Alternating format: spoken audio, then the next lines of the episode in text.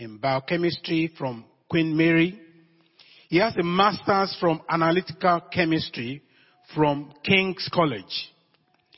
And he has a BDS from Barts and the London Medical Dental School.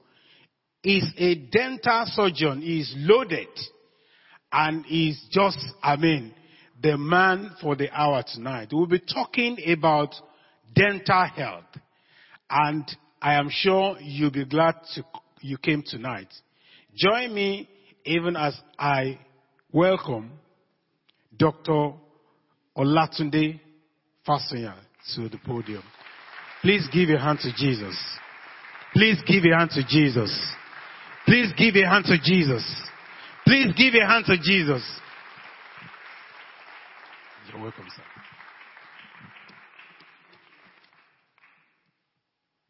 Good evening, church. So, my name is Olatunde Fasanya. I'm a general dental practitioner. I work down in Crayford. So, this is my first year of qualifying. I finished summer last year. So, when you finish dental school, you have to work for the NHS for a year. It's compulsory. And then afterwards, you can do what you like, whether go to hospital, stay in NHS, or go into private clinic. So I'll be talking about oral health tonight. And um, by a show of hands, in the last six months, how many people have been to the dentist?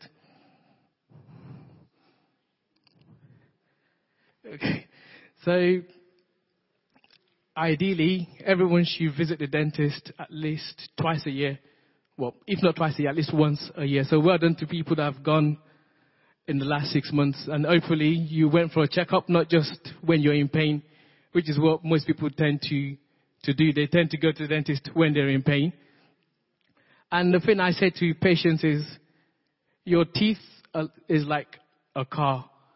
You don't wait for your car to break down you have to do MOT and servicing every year.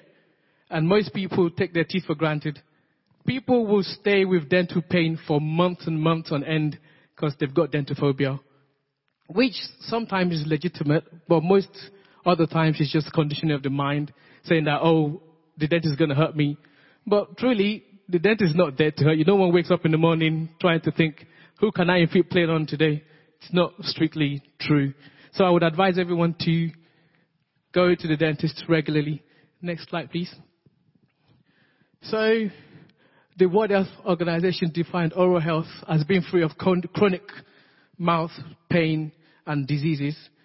The word health in itself, it's not an absolute term. You can have illnesses and still be healthy bodily wise. Same thing with your teeth. There could be things wrong with your teeth, but still able to, to function normally. But there are some issues that arises that causes the mouth to not function properly. Mainly people who have got oral cancer and periodontal disease, which is just gum disease, and also people that are born with cleft palates, like they've got holes at the roof of their mouth. And basically what we want to maintain or achieve is that nice smile over there possibly probably not as white as that, but healthy teeth. Some people are towards the middle where their teeth are not so great. They've lost bone and their gum has receded.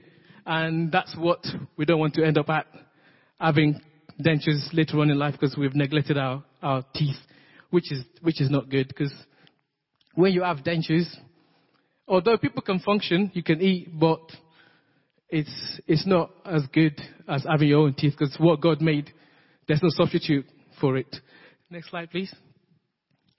So, most things that give people pain are teeth, but well and truly, our mouth is made up more of soft tissues. So the roof of the mouth, the tongue, and your cheeks cover a lot more surface area than the teeth. But the most bit that cause concern are our teeth. Next slide, please.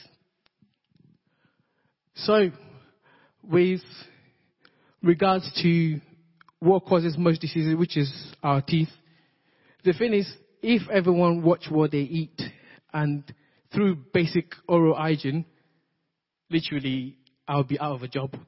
There would be no reason to have a dentist. Apart from those that work in hospital, that deal with mouth cancer and people that deal with severe illnesses or, or malfunction of the mouth.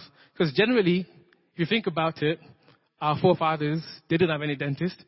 And the main reason why people have holes in their teeth is because of sugar, literally. If you cut out sugar in your diet, apart from abnormalities when you were born or your genetics, if there's any malformation, apart from that, there shouldn't be any reason to have holes in, in your teeth. We've already touched on um, going to the dentist twice a year. So it is recommended to brush twice daily. And um, people tend to just brush in the morning. But the thing is, the most important brushing is before bed, not actually in the morning. The reason why people tend to brush in the morning is because they don't want their breath to stink. But the reason why we advocate brushing at least once during the day, we meant to brush twice a day, but if you have to brush once a day, if you don't have time, it's better to brush at night because when you sleep, you have reduced saliva in your mouth, and saliva coats your teeth. It helps against tooth decay. So brushing at night and leaving the toothpaste on your teeth helps protect the teeth whilst you're sleeping, and then you can brush in the morning or any other time during the day.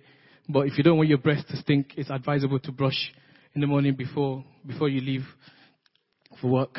And also, people ask, do you brush before you eat or after you eat?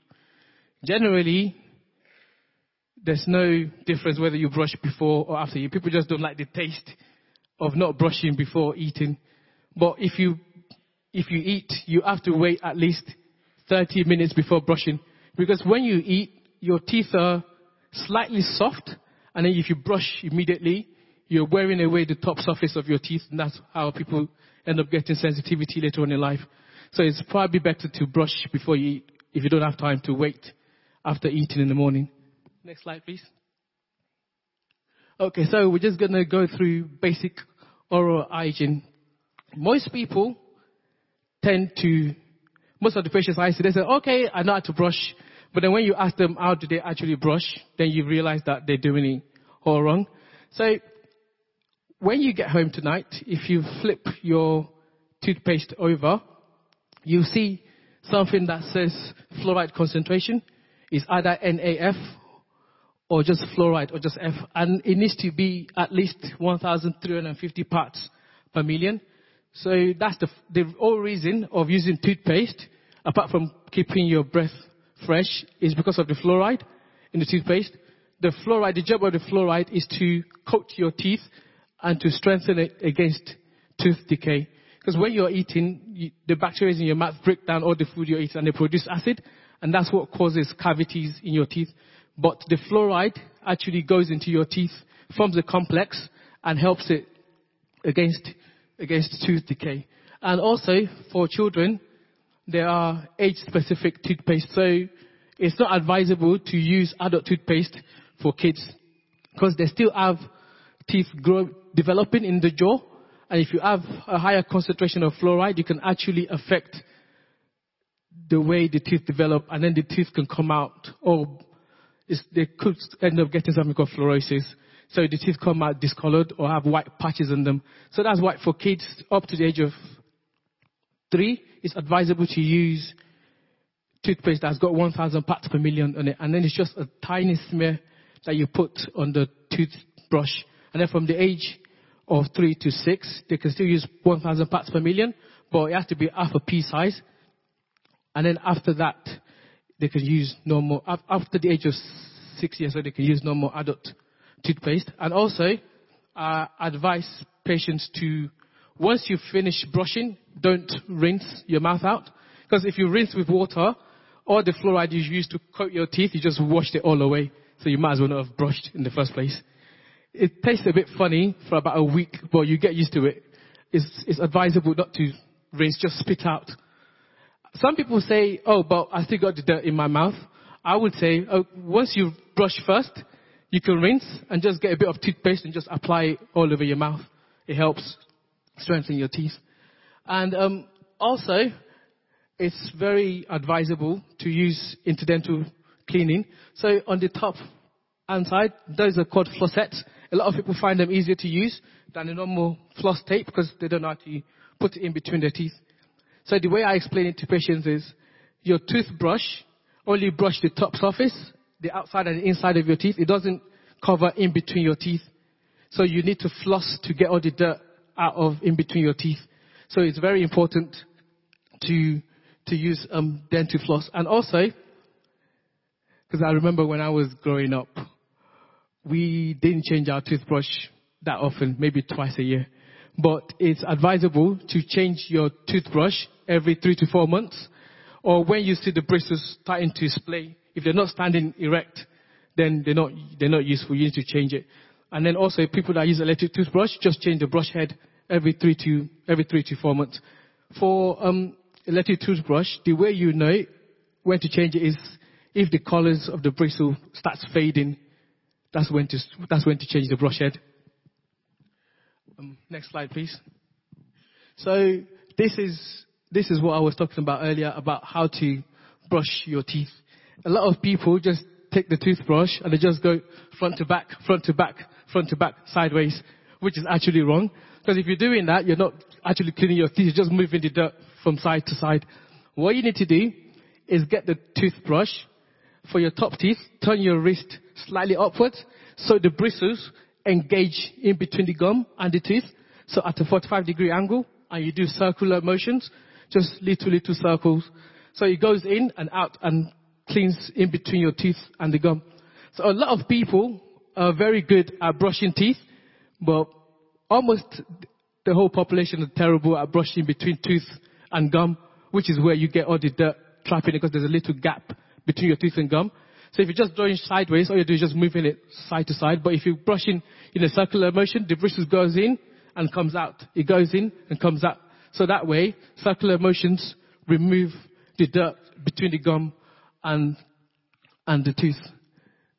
And also, it is advisable to brush for two minutes. That's for adults that have got complete set of teeth, that have got at least 28 teeth in the mouth. But for kids, there's no need to brush for two minutes because they don't have enough teeth to last that long for two minutes. Just a minute will do, or a minute and a half will do for, for kids. And what I tend to tell patients, they're like, oh, I can't really tell when it's two minutes. For people that have got electric toothbrush, it vibrates every 30 seconds.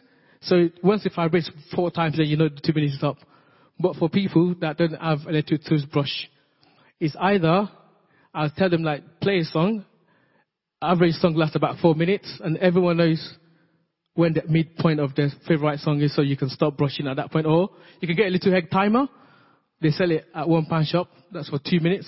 Just turn it, and then once it finishes, you know that's that's you done. Next slide, please.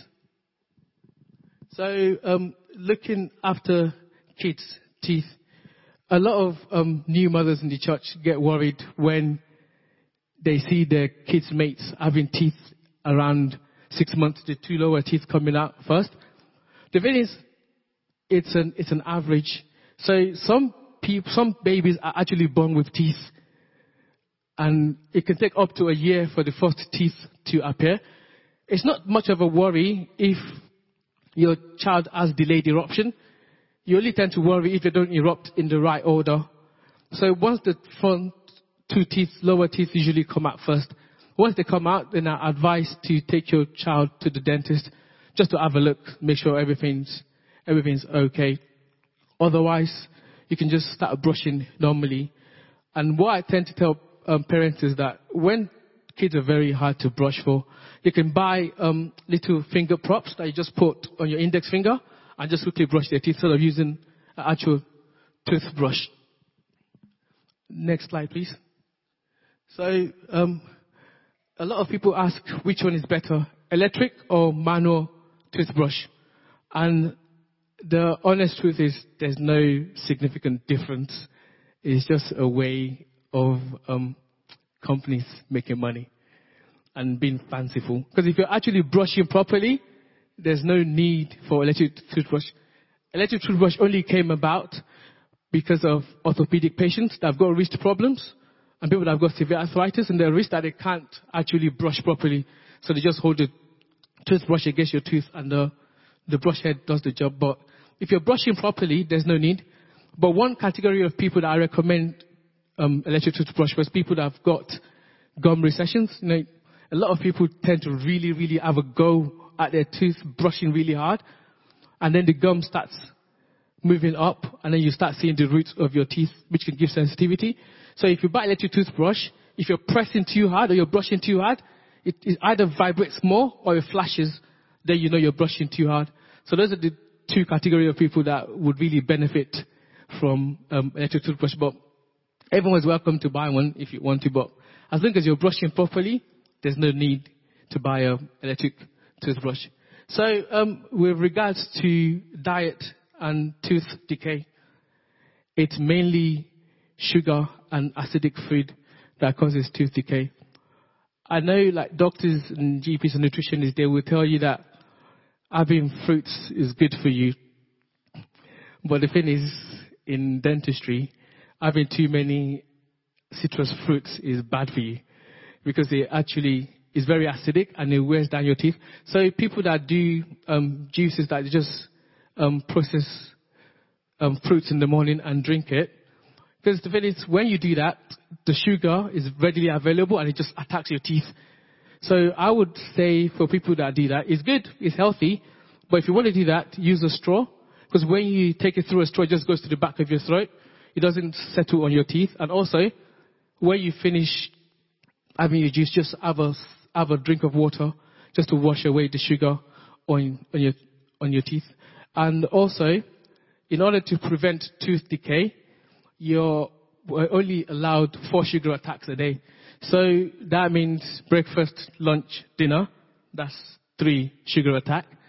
And then one more snack or anything doing this. So people that sit in, especially people that sit in the offices, they've got sweets on their table and they just nip on it one at a time and then 10 minutes later, take, take more, eat it.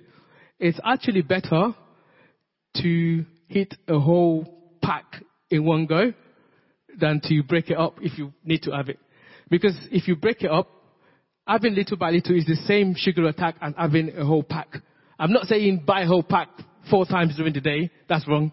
I'm saying if you want to have it, have a whole pack in one go instead of breaking it up during the day. Because once you eat something sugary, the, P, the pH in your mouth drops and that's when it's acidic, and that's what causes holes in your teeth.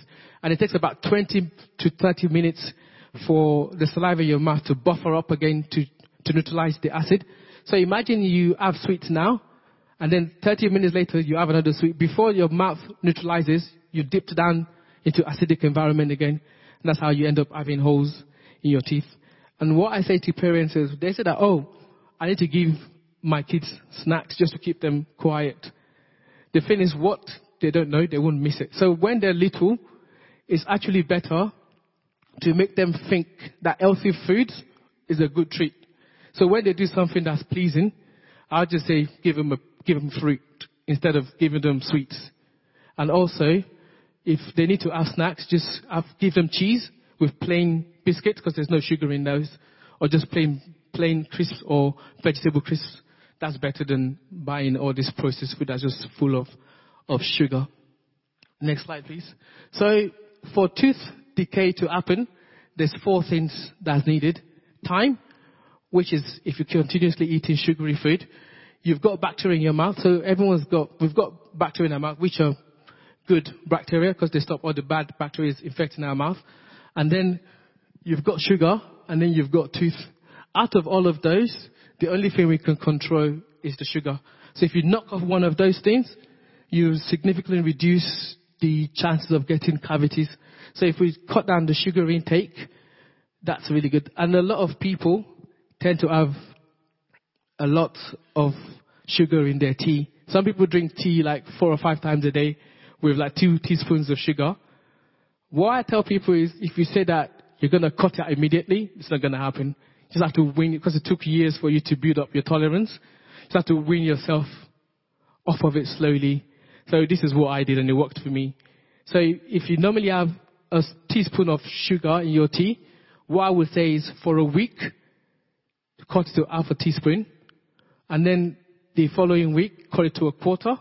And then the following week, don't use it at all. So within a month, you can literally stop having sugar in your tea and coffee, and your brain will gradually adapt to it. Next slide, please. So the other issue with people is, is gum disease. Because a lot of um, Afro-Caribbean people, they believe that they've got dense bone. They'll be like, oh, when I went for tooth extraction, it took the dentist a long time to take my tooth out because my bone's very, very hard. Strictly speaking, not really true. But the reason why a lot of people get gum disease is because when you're eating and you're not cleaning between your gum properly, all your food debris are there. The bacteria in your mouth break it down. They release toxins. The toxins are not meant to be in your mouth, so your immune system pushes blood and um, immune cells towards your gum to fight the disease. That's why when some people brush their teeth, they say, "Oh, my mouth is bleeding. I can see blood." What I tend to tell patients is, and then people tend to stop brushing in that area because it's quite painful. But the thing is, if you neglect that area, it's just going to get worse. So what I tend to patients is that brush generally and stop and keep flossing. It's a case of it's going to get worse before it gets better. So the more you brush it, it might bleed a little bit more, but over a week or so, it should settle down. So the process of your gum getting inflamed, getting puffy, and your body resolving the issue, getting puffy again, resolving the issue. So the bone in the area starts shrinking down because the toxins are impacting the bone. So the bone starts reducing, and then that's when you start losing bone in your teeth, and then your bone, your teeth become wobbly, and then over time you lose teeth, which is a shame because there's no reason to be losing teeth to bad, bad um, oral hygiene, because oral hygiene is really simple to maintain. It's better, prevention is better than cure. It's better for you to brush properly and look after your teeth than having to replace teeth in the long run, which is not beneficial. Next slide, please. So this is the other uh, main issue that people present with. A lot of people they complain that when in the winter time, when they when they're walking in the street, their teeth are very very sensitive and it's painful when it's cold, or they can't eat anything cold.